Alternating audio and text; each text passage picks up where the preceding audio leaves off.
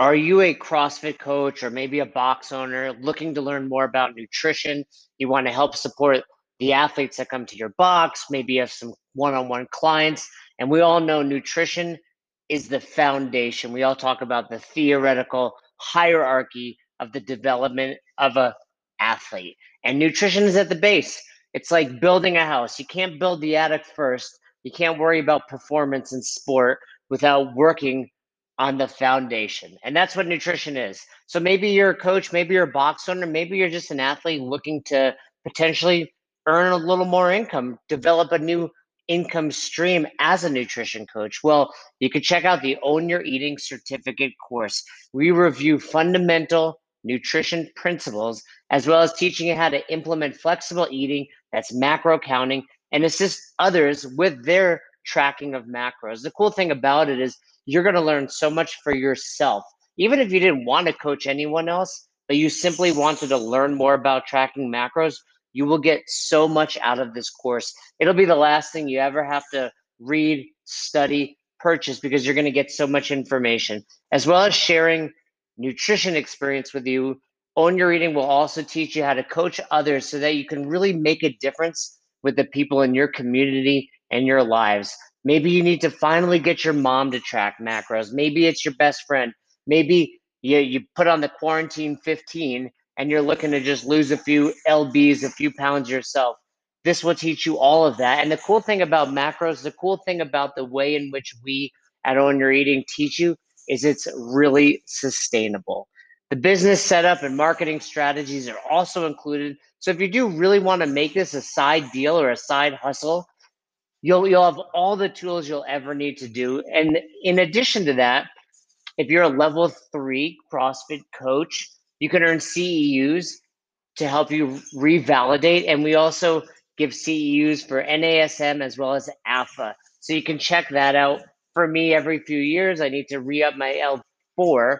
You know, no big deal, L4 coach, but this will help you do it. So if you're interested in learning more about the Own Your Eating certificate course, you can go to courses.ownyoureating.com. Or if you just go to ownyoureating.com, right up in the header there, it says Become a Coach. You can click on that. And with the code BEST HOUR, that's B E S T H O U R, BEST HOUR, you'll get 15% off. Go check it out now. I was the one, along with Ross, who helped put this all together. So I really understand it. If you have questions for me about it, of course, you can reach out. But I really believe in it. I've put hundreds of people through this course. It's the way I learned how to track macros. It's the way I've been tracking macros for over five years. And I think you will absolutely love it. So go check it out again courses.ownyoureating.com and use that code best hour for 15% off. All right. Anthony, Tony, what do you prefer? Either one. Obviously, everybody calls me Tony because Anthony's too many syllables for everybody, so we'll just stick to Tony. It's a lot of work. I think I think names should be capped at two syllables. Yeah. Well, that's everybody else, I guess, because that's how it happened. I always thought to be called Anthony because father was Tony, never wanted to be Tony, and then you know how that works. Everybody's like, "No, nah, they're lazy," so then I ended up as Tony in high school. Well, that's a really Italian name too, by the way. Yeah, well, one half of me is Italian for the most part. The other half of me is has a variation of different things. So I claim that click more than I claim any other ones, but for better or worse. I, I like it, but in, in Italian, what, you, we were just talking about how you currently live in Rochester. As long as I've known you, you've lived in Rochester, yeah. but you're a New York native. Yep. Where are you from in New York?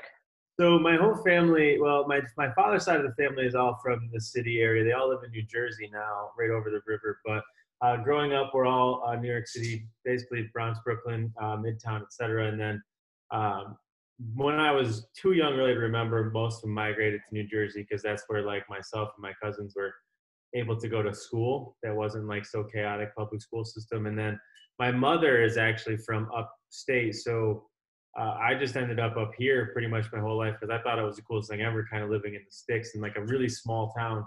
Um, and then she ended up moving to Rochester. I bought a business here that migrated me to Rochester, and then kind of just got me stuck here. And I was like, this place isn't so bad. I get the city, plus I get like the country, so I can be outside. But as you know, New York's got the Adirondacks. It doesn't really count as the outside. You get to go play in like the molehills, but you get Colorado now. So maybe one day I'll get out of this place. One and day. like we were saying, there's about a eight month period every year that's just gray.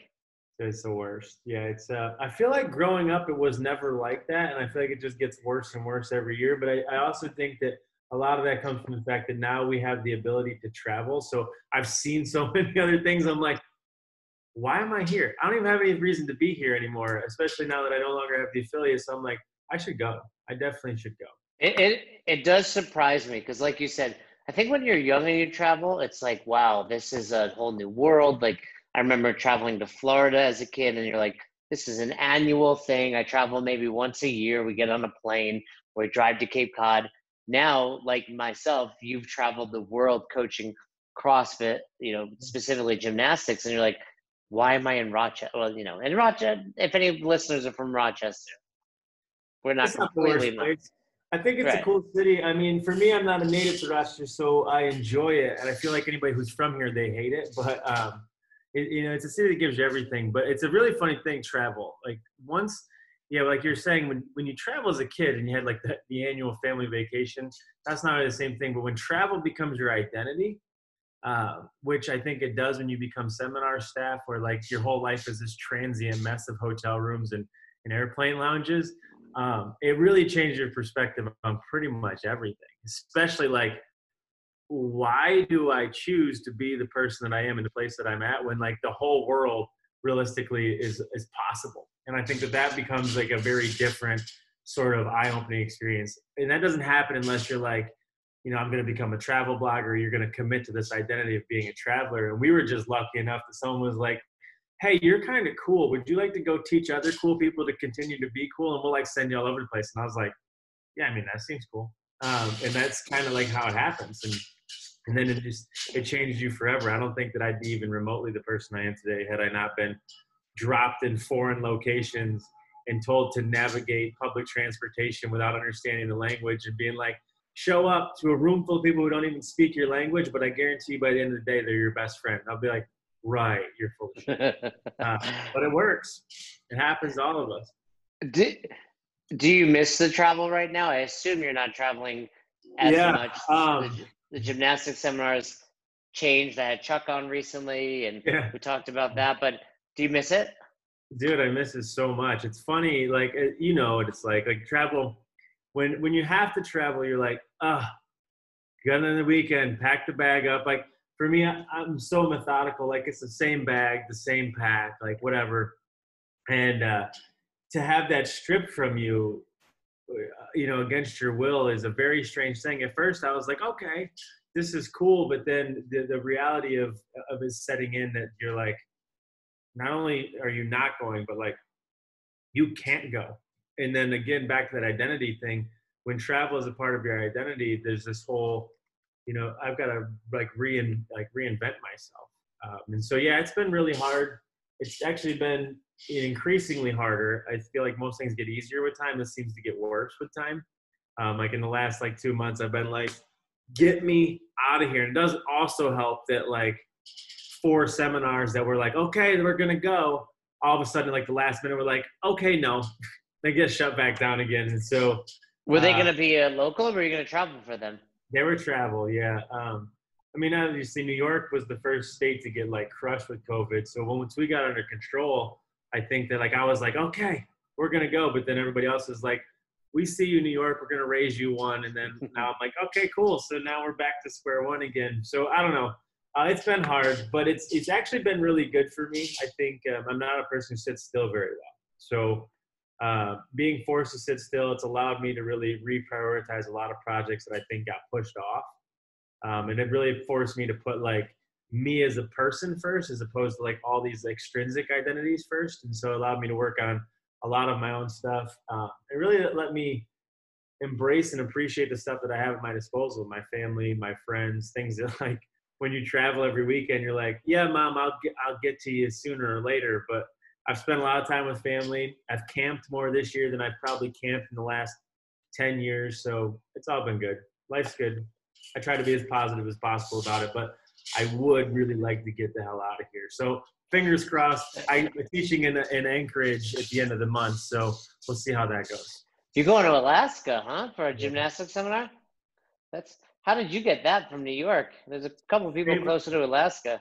I pulled rank, bro. I've been doing this for a decade, so you know I get to decide. But no, realistically, I just uh, I had set it up. It's my favorite place on the planet, so I want to go back up there, and then uh, we just try to we try to prioritize it based on schedule. But there's no such thing as a schedule now. So it was supposed to be much earlier in the year, and then got pushed back, pushed back. So it was supposed to originally go.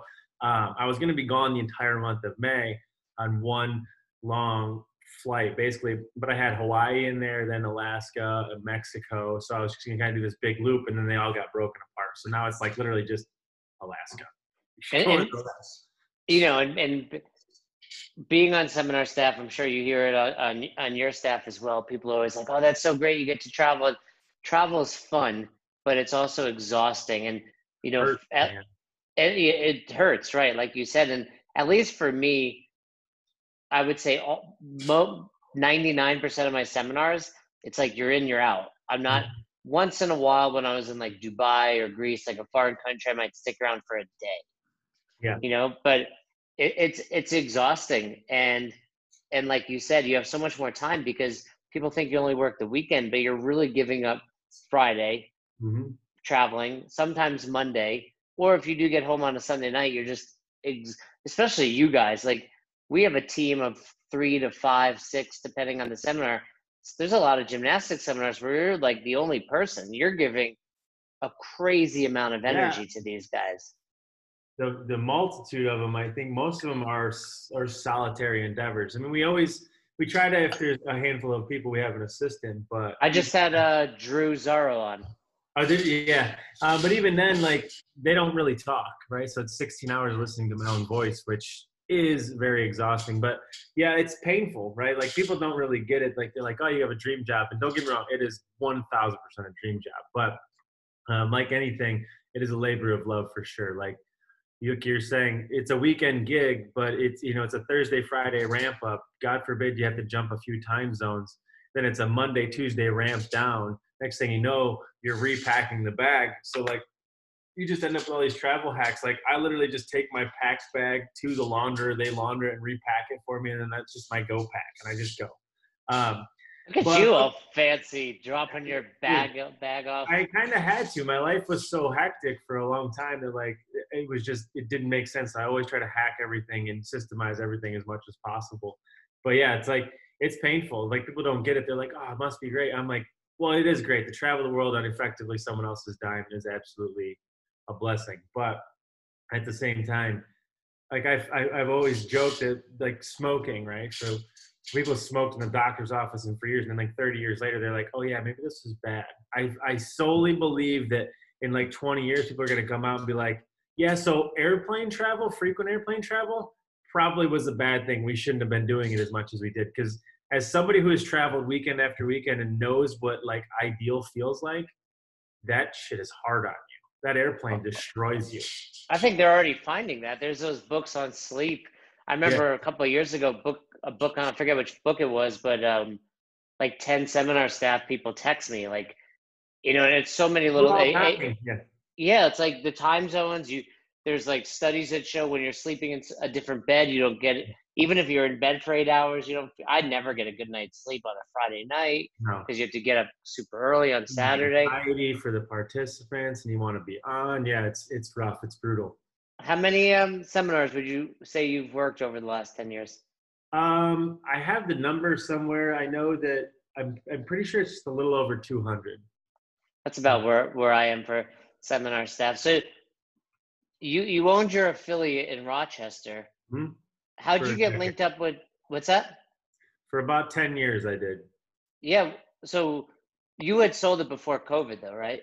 Yeah, I was, uh, so March of last year was the end uh, of an era uh, per se of paradigm. And then um, kind of left me semi in purgatory. And I thought that I thought that I was. We could talk more about this, but I thought that I was like, you know what, I'm going to kind of be done with with fitness in general because like I was like maybe it's time to reinvent a new chapter in my life, and then I couldn't leave. I just I as most of us learn like you belong here and you don't get out. Um, and so I just crafted a new place where I was at in, in, in this world and I like it a lot better. But yeah, so the story with me and TGC was um, forever ago. Um, you know, Tucker, when I was starting what was at the time my gym, um, uh, his his place basically or his affiliate was GSX, right? Yeah, um, they were going to franchise, uh, or at least he wanted to franchise. And so he had done gymnastics and CrossFit, and I was big in gymnastics and CrossFit. So I was like, yeah, I'll do the same thing.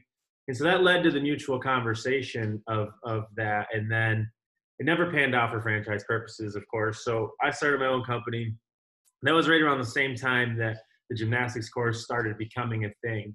And uh, basically, he was like, "Hey, I need some help. You want to be involved, kind of thing." And then I bugged him a lot about it. He bugged me a lot about it. But the affiliate kind of took off.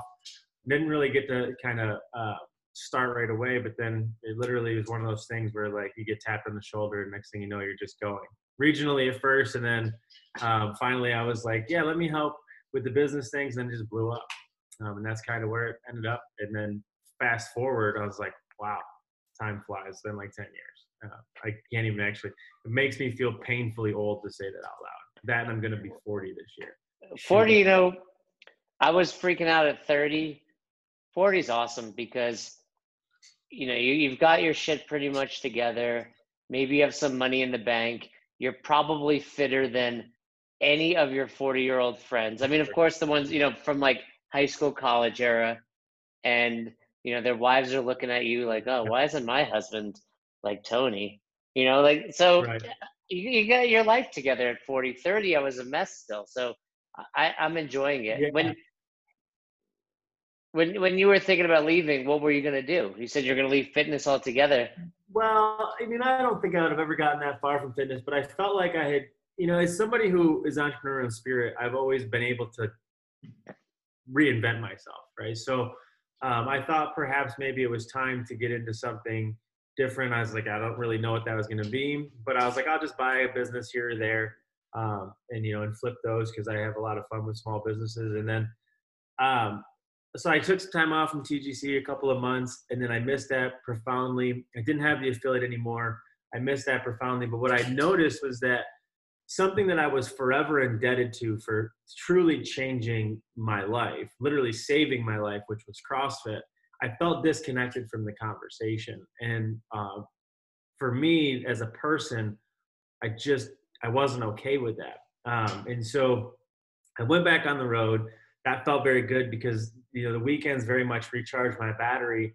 But I still felt like I was I was missing something um, in terms of I wasn't giving back to the community that, that helped me so much. So that's kind of when I decided that I was going to come back into the, the fitness world. And that's when Fitfiliate was kind of born, um, kind of out of necessity. And then I basically tagged Chuck and I was like, listen, you're doing this with me because he and I had talked about it for a long time. And then that put me back in a different place in the affiliate community and what I consider to be a much more fitting place for me because I, I truly appreciate the affiliate the affiliate owners more than I necessarily appreciate the CrossFitter uh, because I think that like affiliate owners are some of the coolest people on the planet um, and they needed to be protected. And I feel like we had an obligation there, and that's kind of so that dragged me back. But I don't really know what I was going to do after that. But I I had this confidence that I'd figure it out. But as these things go, like they were like, "Nah, you're coming back because we still need help." And I was like, "I got you," and that's really what ended up happening. You know, I think when you find your true calling and you find something 10 years of, of all that we've done, you have yeah. to be pretty passionate about it. For sure. Otherwise, you know, you're going to burn out. And uh, we probably both battled spurts of burnout, but the fact that we never left shows that we truly just still care about yeah. it. I mean, coaching is so all encompassing, right? So, is somebody who gets into coaching, it can't change, it can't not change you, right? So, somebody who's been a coach for 20 years, um, the moment you you are uh, involved in, in the development or the improvement of someone's life like it's impossible to turn away from that to a degree and i don't think that once you become a coach i don't think you ever stop becoming a coach but as you know as someone who's a higher level coach the coaching conversation just changes in the beginning it's a, you know it's about a skill here or there you know an air squat here or there but as as time goes on the conversation just evolves and evolves and, and the audience becomes a little bit more smaller, um, I think, and then but a lot more important. And I think that that's really what it becomes. And I've always said that the greatest accomplishment in any coach's life is the creation of another coach. And I think that that's what led me mostly to loving the seminar more than even my affiliate. But also the reason why kind of affiliate was born is because it's it's a legacy thing, right? Like you know that as a coach, you'll leave a legacy because you're going to leave a life better than you found it. Anytime this person comes in contact with you, I know that I'm going to make their life, you know, better.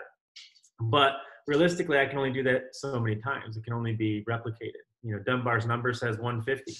Um, and so for me, it was always a leverage thing. I was like, I want to build coaches because then they can all have 150, and then my conversation becomes bigger. And then I was like, seminar staff is the best place to do that because it's thousands of humans. And so part of me, you know, loves to know that you know there's thousands of people that I've come in contact with that I've played a small role in their development, and because of that, like their communities are ultimately better. And I think that that's why I've always liked them a little bit more. Uh, you know, I've liked that role. I've taken that role a little bit more seriously than the role of, of just being a coach. But I think coaching just evolves, right? Like if you look at the community at large, all of us, all of you guys, we've all ascended from, you know, frontline coaches into affiliate owners and then into like some other various niche. Like you with with all the things that you've got going on, you with affiliate, like it becomes this upper level conversation. And coaches just always move up, but they never stop coaching. Um, they just coach different audiences, and I think that that's the fun part to watch. Just the conversation changes. It's true. It's um, I mean, coaching is especially has evolved for you and I over the last 10, 15. I mean, when you opened your box and I opened my first box, the world of fitness and CrossFit was a completely different place yeah. than it is right now. I mean, me now would be laughing and critiquing my old coaching self oh, so man. badly, right? Would you? I laugh at that so much. What what what are some of the biggest improvements you think you've made as a coach? Oh God, elegance for sure. I mean, the single the single most important thing that I think that I've learned over the years, and the thing that I try to teach everybody is that you know obfuscation is is the is the mark of the novice, and what in the beginning you feel like you have to be this over involved sort of overcomplicated super sciency like you got to get it but like coaching is simple right? It's just literally just be relentless make an impact and, and, you know and appreciate that responsibility. You don't have to be overcomplicated. So for me it's absolutely you know just um, appreciating the elegance that all humans move ultimately the same and you can make those changes relatively easily. But aside from that elegance and patience are probably the two. Like, I think that when I started, and you can probably agree, like, I don't know as though anybody knew how long CrossFit was going to last or like what we were going to do for how long or, you know, what this was going to be. So, like, I felt like I had to get everything done at once. And now knowing, you know, people are going to do this the rest of their life, uh, being able to slow down and just kind of relax a little bit, I think I wish I could go back 10 years ago and be like, calm the fuck down. Um, but that's that's probably those are two main ones for me for sure. But yeah, we're a long ways away from you know you and those racquetball courts in CrossFit Albany for sure. When was the first time you were there? Oh God, uh, it was for it wasn't for regionals. It was before when the parking lot of Dream scenario um, I've never heard it referred to as that. I like it. Yeah, um, man, I, I, feel like it was for an event, but I know that so many of the reasons I ended up out there was events. So I don't think, I don't know if I just had dropped in, because um, I had done that once or twice, but I don't remember. But it was, it had to have been 2010, nine ish. I think I don't really know when the timeline is, but it was a long time ago. Yeah, I think I ran the first regional 2009, but we had a big event in 2008, but that might have been before you. That was like the first ever competition other than the CrossFit Games. People don't give me enough oh, yeah, credit that, for that. I remember that. Yeah, no, I, I do. I, I actually was at that event, so I think that might have been the first time that I was there. I think that was that 2008. Yeah, that was May of 2008. We basically mimicked the 2007 CrossFit Games. We had a total a 5K run and then a terrible chipper workout at the end. I admittedly I am terrible at figuring out what the timeline is. Like I try to coordinate like who won the games the year I did something because that's like the only real reason way I can remember like what year it happened. Because like people like, how long you done CrossFit for? I'm like, I don't know, like seven or eight years, and I'm like, oh shit, it was 2006. Never mind. Um, like, and then that's always the joke at the seminar for me. I'm like, you know, I've been doing CrossFit for basically ever, uh, but I've done nothing cool like make it to the games. Like every weekend, it's the same joke, and everybody laughs. I'm like, I should have went in 09 when all I had to do was book a plane ticket. Oh man, I we have the same jokes. Yeah. I think I think everybody that's that's been like moderately fit for 15 years has the the same jokes, and you know then it's it's funny because it's like a comedian, right? Like I'm sure, especially you. I don't talk as much as you. None of us do on some. We have one or two lectures a day, a few breakout groups, but you guys on the gymnastics course, which by the way, TGC, you said earlier, in case I went over anybody's head. Um, you guys are talking for like eight hours straight. It's crazy. Like, yeah. It's um, it, it's impressive, but you need to have the joke. You know the jokes that are are isn't it funny? Dude. It's like a comedian because you. I know that I'll I'll say something during my lecture, and if it goes well, I'll be like, okay, how can I make that better? What can I do differently about that joke? Or if it bombs, I like think back. Okay, what did I? You know, really, it's it's fun. And I'll tell you what, hopefully my wife can't hear me, but we were on a course last night for pregnancy. Huh. And the instructor, I don't want to say what company or who it was, but the instructor was the worst public oh, speaker.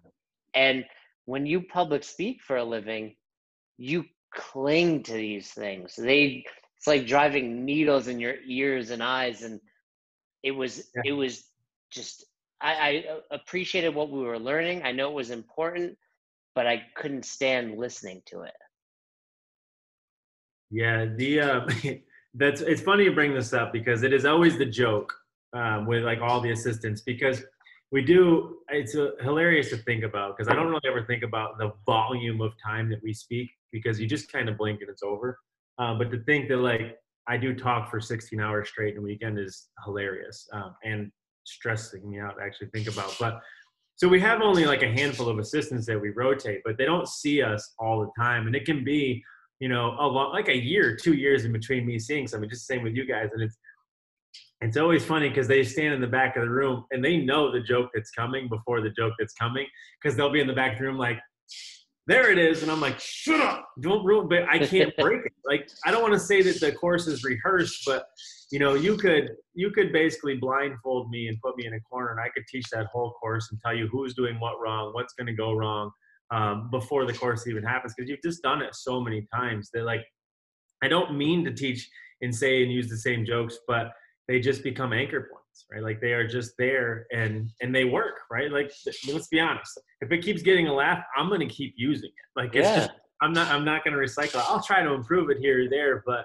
you're 100% spot on when you say that like when you experience a terrible public speaker it's awful. Like and i don't even consider like i don't consider myself a public speaker um, but i absolutely obviously am one. And so i guess i've adapted or, or at least evolved the skill set to some degree. I don't think that I'm great at it, but like when you see somebody's bad at it, I'm like, please don't let me ever be that person. Like, I hope that's not me. And so that's why I think we all stay up so late on Friday nights, crafting it, rehearsing it, doing whatever, because we're like, oh God, don't let me be that person. And, and for anyone listening, all you have to do to improve as a public speaker is slow down and get rid of as many what's the term? Uh, fallback words, or I forget the term that we use for it.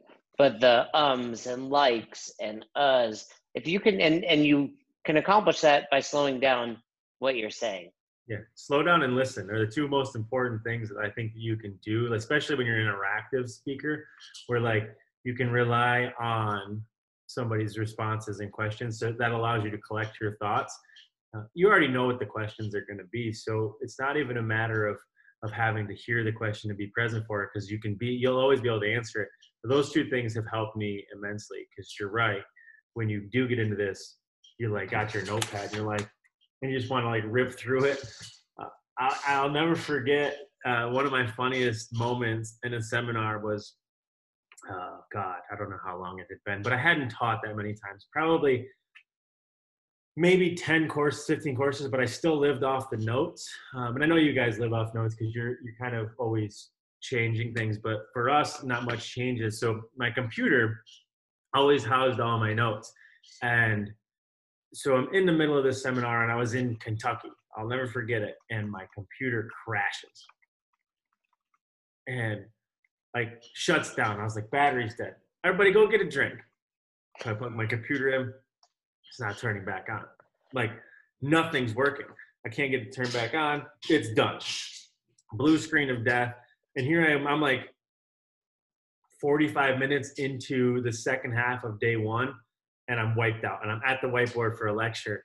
And I'll never forget feeling so just like I must have been so stone faced white. And he would thought that I had never taught before. And I was like, we're gonna have to just do it. We're just gonna have to wing it. Uh, and as soon as I got past the anxiety, everything was fine. It didn't even matter. And I never used the computer again after that, which was funny. But I considered, I was like, we're going to have to cancel the seminar. Like, we're going to have to send everybody home. we're going to have to go home and I have to bring them all back. Going to have to extend Sunday because I can't do it without my notes because I had lived by those notes. And then I was like, oh, yeah, you've done it enough times. It's fine. Um, the, the very first lecture I ever gave at a level one. So at the level one staff, the press lectures, the first lecture you give. You know, it's the first yeah. lecture, uh, the second half of day one, and I had notes of exactly what I wanted to say. I didn't work out because I was studying during lunch break, and I was getting ready to go up. And Austin Malleolo was there. He took the piece of paper and ripped it up, and he says, "Go do the lecture." And I was fine, and I'm yeah. I'm glad he did that because I never attempted to bring up a piece of paper ever again. And and even to this day, it's been yeah. four or five months since I've taught. Once I start, like you mentioned earlier, you have the whether it's the jokes or your kind of pivot points, I can run through any lecture on time without missing anything.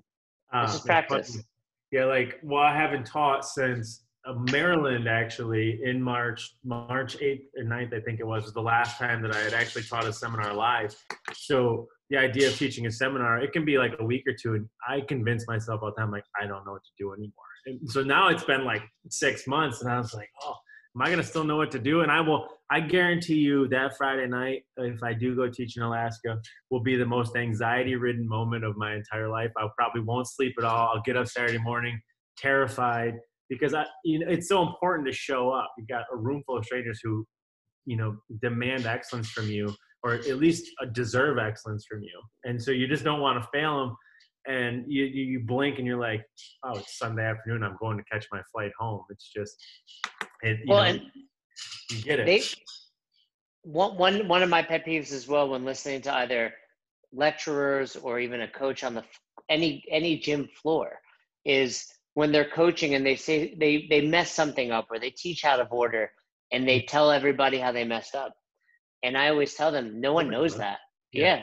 Just keep going or fix it without saying something. Yeah.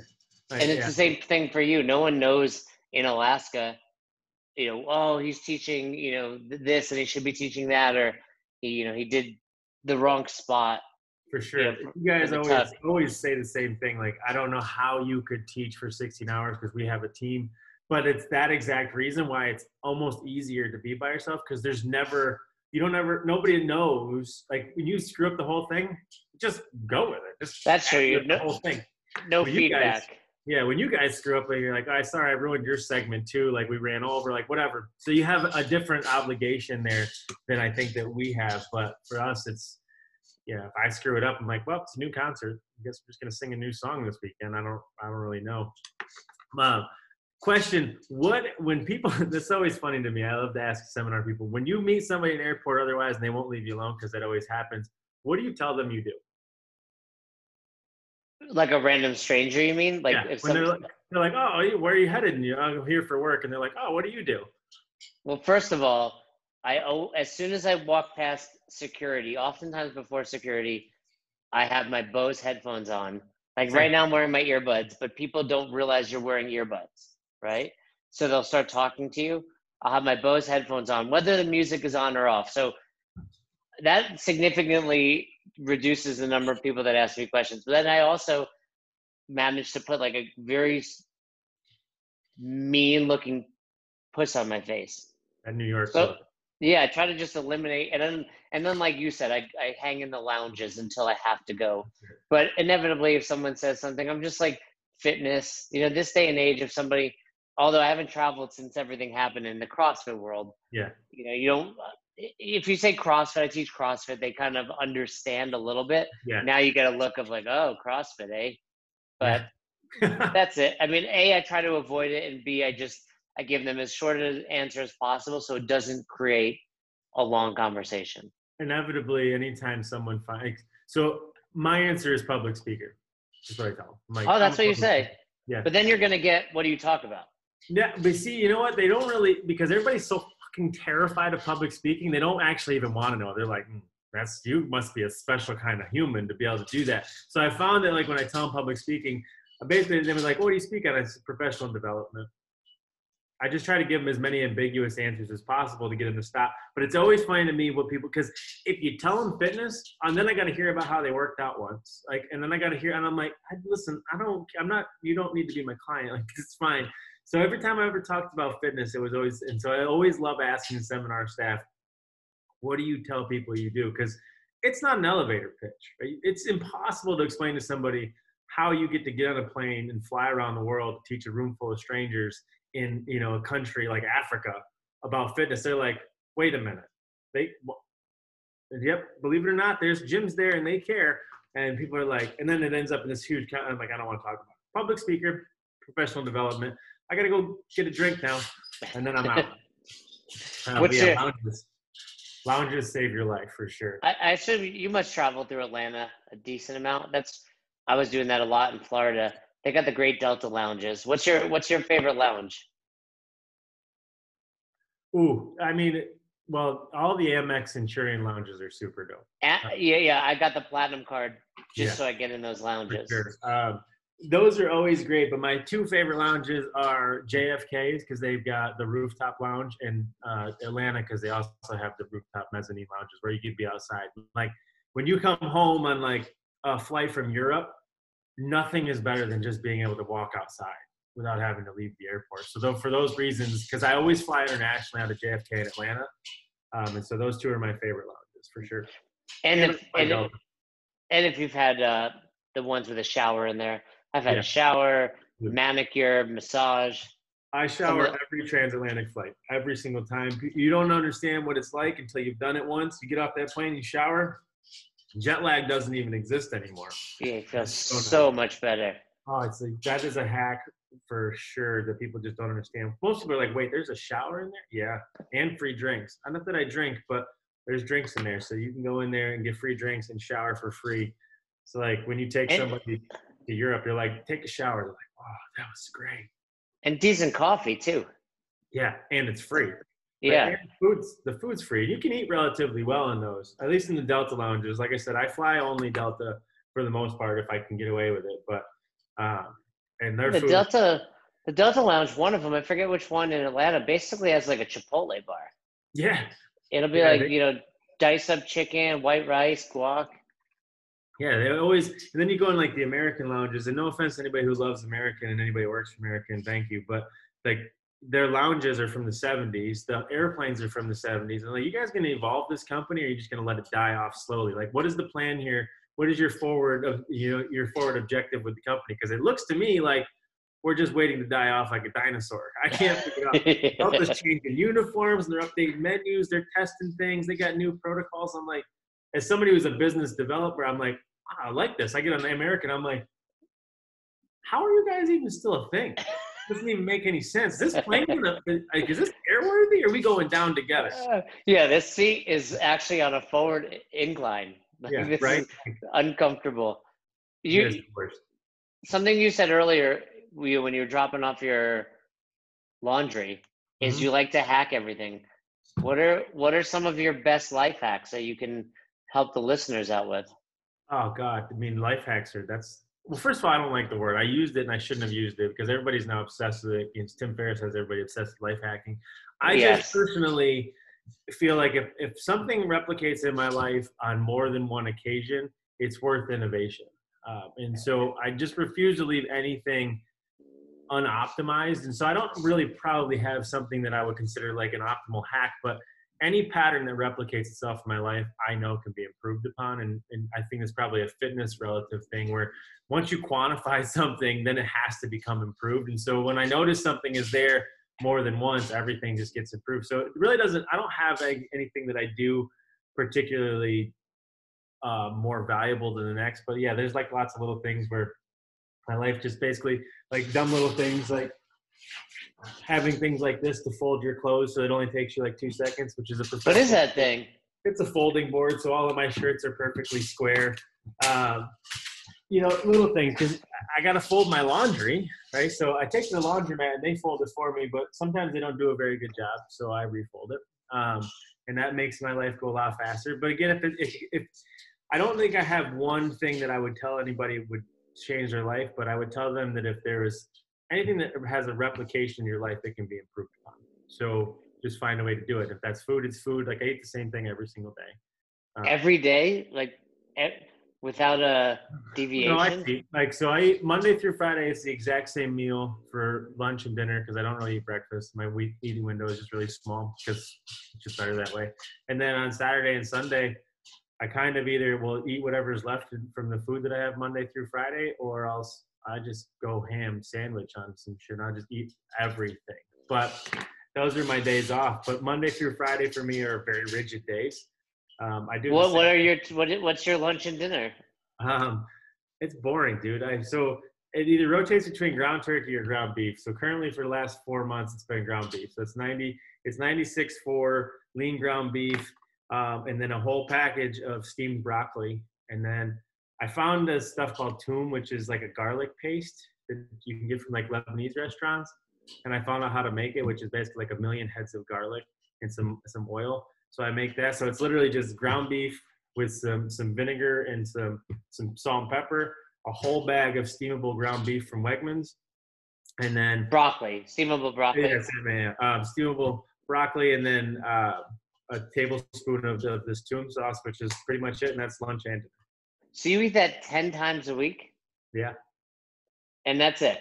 I eat basically I like 15 pounds of ground beef in a week, and then that's and, it. And on Saturdays and Sundays, I eat pretty much everything else.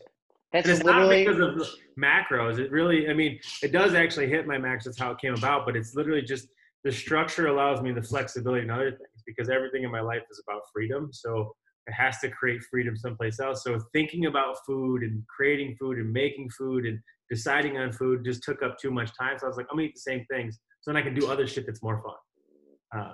Because uh, food's really fun. Like if you want to go get food, I'm I'm down. Like we can go crush some pizzas and whatever, But because that's a thing to do. But in terms of like sustenance and and routine, like I'm gonna make that as systemized as possible, so I don't have to allocate any bandwidth to it. No, um, that that's really fascinating. And a lot of people, Seth Godin is one of the people that I've heard say something similar as far as breakfast, like have the same breakfast. And, you know, the people, the Zuckerbergs and the Steve Jobs of the world, where they would wear the same t shirt day in and day out. So, what, come on, give me some more. This is good. I'm fascinated by this. Um, I mean, I don't really. There's not like any. It's not like I have like post-it notes around my my house and I do the same things. But I mean, I get up and I do. So I'm the most, I'm the laziest person you'll ever meet, period. But I'm a constructively lazy human. So I know that there's things that uh, to be a productive member of society need to get done. So if I don't create systems for them, I won't, they won't become part of my routines and I just won't do them because I'm lazy and I will procrastinate. So it's got to get built into like a system. So from the moment that I wake up, which is at the same time pretty much every day. What time? 7:30 in the morning. Um, slightly earlier when the dogs are here if they're not at the lake with grandma, but 7:30 in the morning, uh, and then it's the same thing, and it's pretty much three, two, one, go. It's like a rush. So it's it's out of bed, straight to the straight to the kitchen while the coffee is getting made. Uh, then I kind of toil around, get some other stuff done, but everything in, the, in it makes me sound like a weird sort of rain. I don't know if I like saying this stuff out loud, but while the coffee is getting made, it makes you sound like someone that has stayed single until they're 40 years old. Yeah, that's me, bro. That is 100% me. Uh, so yeah, make the coffee, then I mist the plants. Uh, then I go for misting the plants, and I make the bed. And then once the bed is made, I can open the windows. And once the windows are open, uh, yeah, so you can see how this goes. And then once the coffee's done, I grab the coffee, I grab my book, and then I read 10 pages uh, minimum. So, um, and I've been able to do that for like 267 days straight so far. I haven't broke 10 pages yet. So, so this is a new, this is a relatively new system for you. Um, yeah, I mean, the system has always been the same. The things that get added to it get they get a little bit more and more evolved. Like plants were not a part of my life until COVID. Now I got like I, you can see it. But I got basically I got a garden back here in, in, my house, so I have all these things. So little things get added to it to make me feel a little bit more productive. But um, yeah, so everything pretty much from that point forward, and then uh, and then I work out because I have to. That's got to be like the first things that happens like nine o'clock in the t- in the morning. I usually work out for only thirty minutes, and then at ten o'clock meetings start for me, and then I take client calls from basically 10 in the morning um, and then i am 100% present to a stranger or my client until about 5:30 at night, and then I eat again, and then then I do something personal like hang out or read or watch something else. But yeah, there's everything everything in my life all of my all of the computer programs are all zapped together so that they work on their own so i don't have to like like emails and inboxes they all kind of coordinate so i don't have to overlap them because if i do then i'll forget them because i'm lazy i know i'm lazy so I just try to remove as many variables as possible from my life so I just know that things get done. Like every day there's a checklist. So I work through that checklist and then I can look back and be like, did all these things important get done today? Great. Because if I don't, at the end of the day, I'll look back like, I didn't get anything done today. Uh, I'm been sure there. Yeah. So it helps me. I don't. There's not really a, a, bunch of them that I would consider hacks, but that's just because they become they have become subconscious to me. So I can't really think of them on the fly and be like, yeah, I mean, dumb little things like best thing you can ever buy, packing cubes. Definitely got to have these. Um, Why do you have all these things just around you? You've not had to reach well, far to get um, any so of your do, things. So for one, this is a big desk. Um, but two, I'm, I'm leaving town this weekend. I've got to go to my sister's house, so about to start packing. That's also why Bose noise canceling headphones are here. Um, and so yeah everything is just kind of but lots of little things i think everything becomes a matter of efficiency for me yeah when i was working every weekend like you it was just like okay dirty clothes out next set in before, you know sunday night so i'm ready to go again. I like it. Lots of efficiency. What what book are you currently in? Um i'm actually rereading again for probably the third time the e-myth uh, at the same time i'm also rereading um, uh, Rich Dad Poor Dad because I haven't read that in like probably 15 years, and I find it more fascinating now than I did the first time I read it. When I think everybody that's ever read Rich Dad Poor Dad was like, "Oh, it's the most important book ever," but you reread it and you're like, "Oh wow, yeah, this is a little bit more relative as a 40 year old, I think, than it was as a 20 year old." So uh, those are just kind of rereads. I haven't. I've been looking for a new good book, but I'm I'm always obsessed with habit and behavioral books. So I've read pretty much all of them and usually we'll reread them or leadership books because those usually just deal with human behavior and habit forming and those things fascinate me the most but um, those are kind of the two that i read the most what are you reading currently i'm in the middle of hamilton you know the mm. biography i watched yeah. that and then I'm, i've always got like a bunch of books just going on my kindle you know yeah. but um, that's kind of my main focus right now i think something you would like speaking of hacking have you, have you heard of blinkist mm-hmm. I haven't so read it. No, no, no, no, not, uh, not the app. You mean? Yeah, the app link. It's not the book. Um, I like that, and then that kind of, for example, there's a book by James Nestor called Breath, and. I've seen a lot of people post about it. My buddy Bill from Between the Years just posted about it today, and I listened to the Blinkist, and I texted him. I was like, "Hey, what are your big takeaways?" And he's like, "You don't have to read the book." So, you know, speaking of hacking, I mean, save yourself a few hours. That's what. Who was I just listening to? Something Oh, I think it was on like the Bigger Pockets podcast. They brought up Blinkist. Um, yeah. podcast where they were talking about it, and it's yeah, it's like cliff notes of like all the books without necessarily having to read them or something like that. Exactly, and uh, you know, and then and if I really enjoy the Blinkist, then I'll, then I might you know download the book or or purchase it or find it somewhere. But it helps me kind of determine that. I think what you're basically saying is you have a really solid morning routine that sets you up for success over the course of the day yeah. I'm concerned that you can never live with another human being ever again. um, listen, I mean, the reason that I do all the things that I do is it affords me the freedom to do what I want to do when I want to do it. And I think that that's it, when I say it out loud, it does necessarily sound a little bit more rigid and a little bit more OCD than it is. But I just know that for me, the most important thing is that I, I need to generate freedom and not freedom like I want to be lazy, but freedom for me means the capability, the capacity to help when asked to help. And that can mean show up for a relationship. That can mean, you know, provide a dollar when needed. That means, you know, coach somebody when they need to be coached. And for me, if, if, if I, my life is, is in disarray, I can't help as much as I could otherwise because I'm focused on whatever's broken in my life. If, if I'm broke, I can't help because I can't give you a dollar. If I have to go to work, I can't be present when you need me because I have to be there.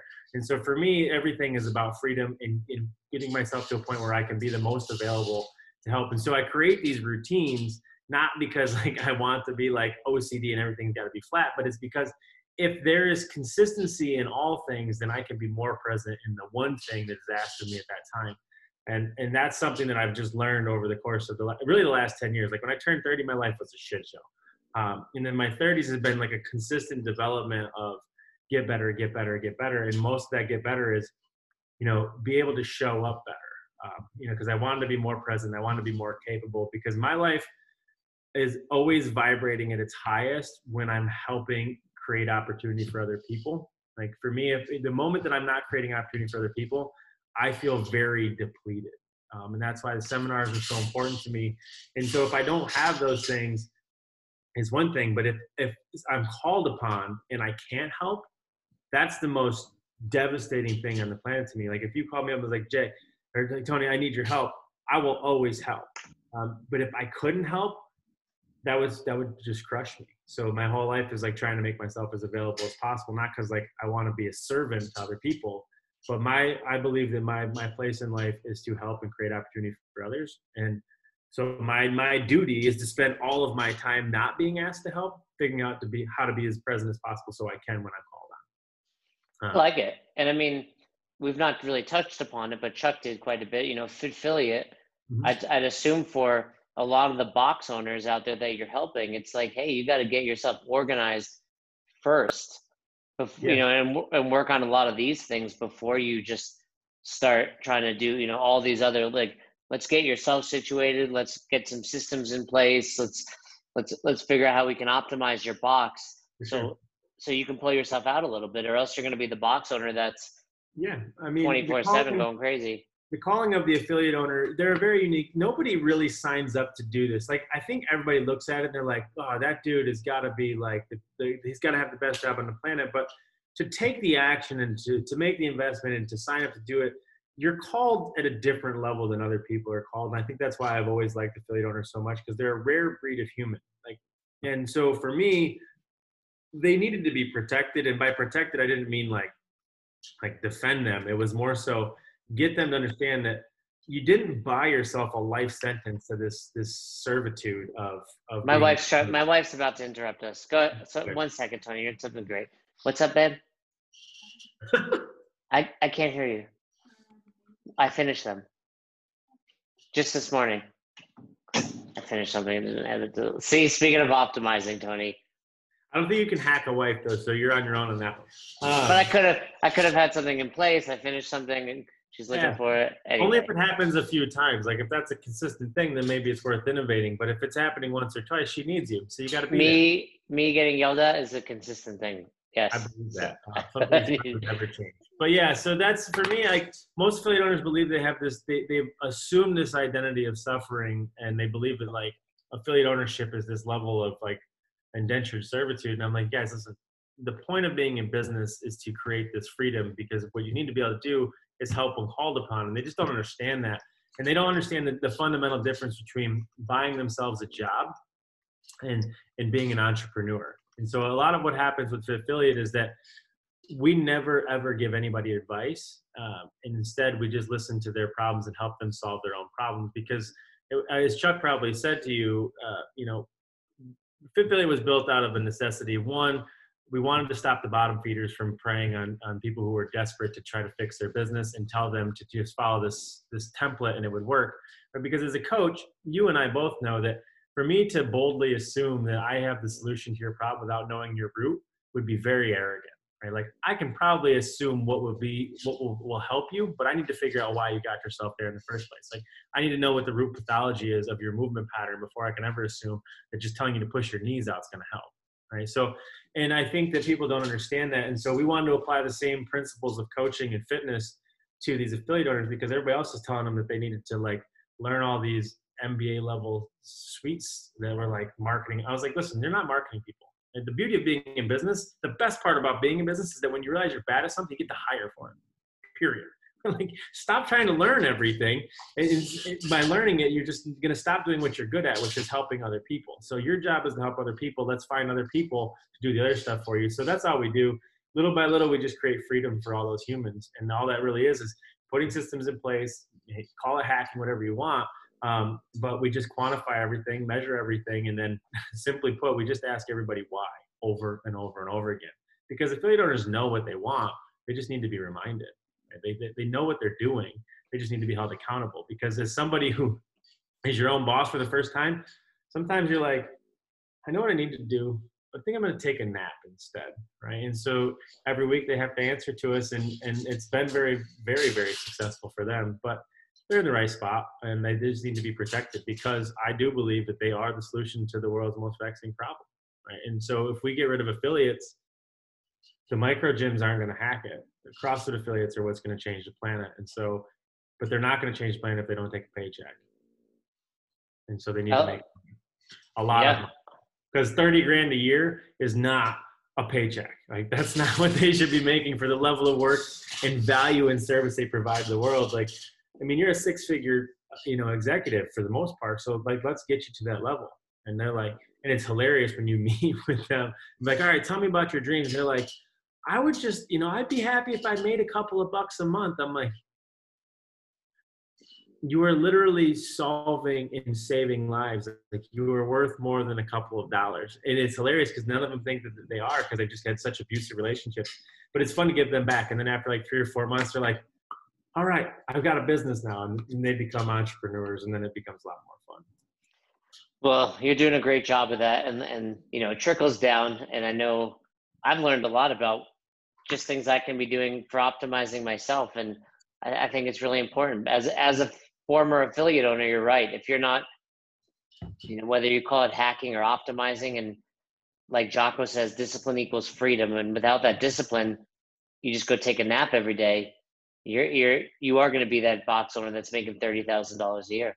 I mean, maybe napping is a thing you want to do, and that's fine, right? But as long as the rest of your your day that you don't want to have to think about is set up to make sure that the minimum happens, then you're fine, right? So, like, if I know that all of my stuff is done, and when I want to take a nap, I get to take a nap. But if I my day isn't rigid and my day is not structured, when the time comes that I want to take a nap, I know that I have all these other things to do, I don't get to take a nap. And so for me, that's all it comes down to. Like when I want to be able to go get on a plane, go here, go do that, or if I'm called on, I need to be able to show up. Right. So when you call me and you're like, dude, I need help, like I'll drop whatever I'm doing to help you, but I can't. Right. And I think that that's the most important thing because that's what lets me show up as a better human, as a better friend, as a better business owner, as a better mentor, as a better coach. Um, in all of those times when I felt like I didn't show up, and I couldn't be that coach and I couldn't be that person, or I wasn't present teaching my seminar, or I wasn't able to focus on my class, or I wasn't able to like do, you know, be in the moment with something was because shit that should have been under control, it doesn't even matter, was just running crazy. Right? Like all that stuff can be systemized. And I think people confuse, you know, consistency with like oppressiveness. And it's not. It's just a matter of just having some degree of a routine. Routine is the enemy. We all know that. But like routine and the rest of stuff matters. Puppy. I see, Rocky. Yeah. I love it. I love it. Well, speaking of, let me go handle. She's coming yeah, back go do you, Bill. Uh, She's come back to yell at me. I need to optimize my wife. It's gonna take some time. Do not put that on me. I did not tell you to optimize your wife. So Roz, that was not my fault. If you heard that, it's not me. Um, but yeah, no, I'm glad I got to I got to be on the call. Sorry it took me so long to get on here, but um, it's an open door now that we figured this out. We can get back on whenever you need me. Yeah, and for those interested in finding out more about you, they can check you out on Fitfiliate, right? Yep. On social media. Yep. And then what about you personally? Maybe they're just like, hey, this guy sounds like a cool guy. I mean, my Instagram is relatively boring. I don't post a lot of coaching stuff because for me it's just photography. But it's at P2 Tony P letter P two, and then That's right. Yeah. Sounds good. Well, Tony, always a pleasure. Get out of I'll be in, Rochester. um, I'll be in Boulder in November, so oh, are you? Yeah. Oh, okay, cool. It's coming out. So When I you said that, I'm like, that's not for a long time. But wait, that's like in like a couple months. the elections in two months. I just realized that yesterday when Yeah, I- there's a I was like, wait, that seems a little bit late. Not that I care about politics that much, but yes, I'm coming out in November. I told Nicole I'd come out and hang out. So I told Tasha I'd come out and hang out. So we should definitely get dinner or something when I'm out. hundred percent. We'll get some beef and broccoli with a little the. No, bro. Garlic. Well, A once I get on the garlic. plane, once I yell the word vacation, all bets are off. All the routines go out the window, and all the food goes in my mouth. All right. Well, then I'll find some good spots out here. Maybe we'll hit the get some outdoor activity in. We'll get a workout in. I love it. I'll see you then. Awesome, dude. Thanks for having me, man. I'll talk to you soon. Thank, thank Bye. you. Thanks again for listening to Best Hour of Their Day. If you haven't already, do us a favor, head over to the Apple Podcast app and leave us a review. We'd love to hear from you if you have any questions, comments, concerns, feedback for either Fern or myself. Hit us up, best hour of their day at gmail.com or send us a DM over on Instagram at best hour of their day. Once again, we couldn't do this without the amazing community, and you are a part of it. Thanks for listening. Thanks for supporting Best Hour of Their Day.